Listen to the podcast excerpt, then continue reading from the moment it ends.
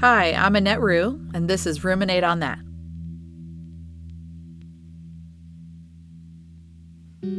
Welcome back, everyone. I was recently thinking back to Christmas last year, and I know it's different for everyone, but for many of us, last year we still couldn't travel to be with family or friends. Um, we just felt it was wise to be cautious, you know, with COVID 19 still being a, a real serious issue.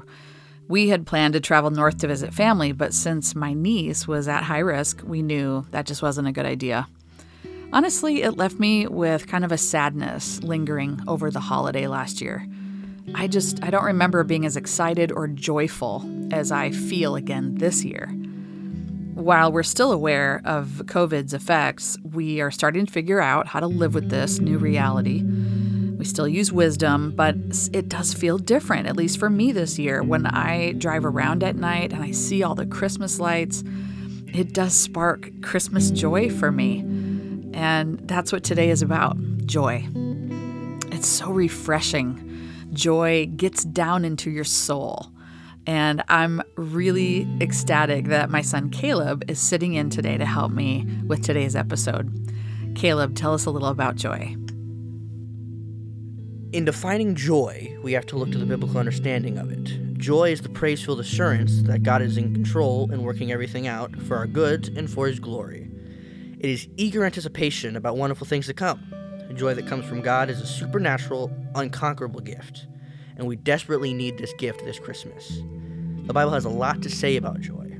Depending on the translation, joy appears more than 100 times in the Bible. Romans 15:13 says that God fills us with joy. We cannot will ourselves to experience joy. It comes from God alone. Galatians 5:22 reminds us that it is a fruit of the spirit.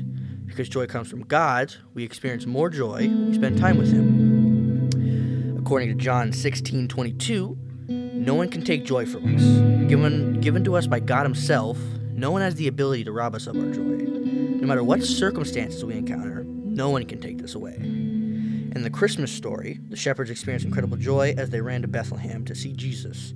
Matthew chapter 2, verses 10 through 11 tells us what happened to spark this joy. And when they saw the star, they were so ecstatic that they shouted and celebrated with unrestrained joy. When they came into the house and saw the young child with Mary, his mother, they fell to the ground at his feet and worshipped him.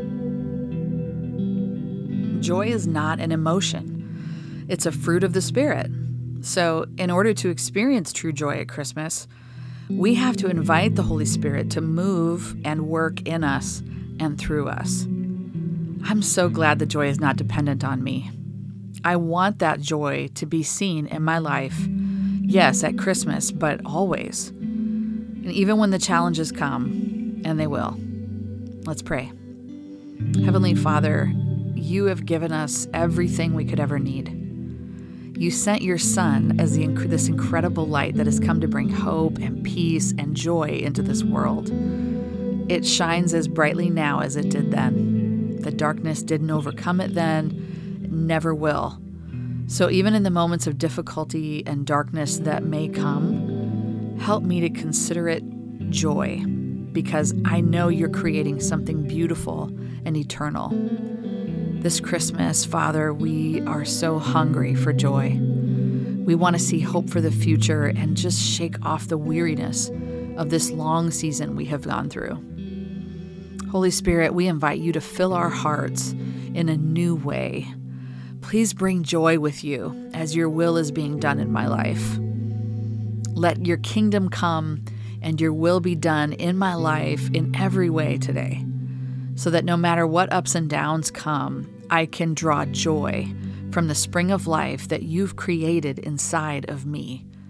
Let your joy be seen in me. Let it be a witness for the incredible gift that you are to me and to this whole world. We thank you, and in Jesus' name we pray. Amen.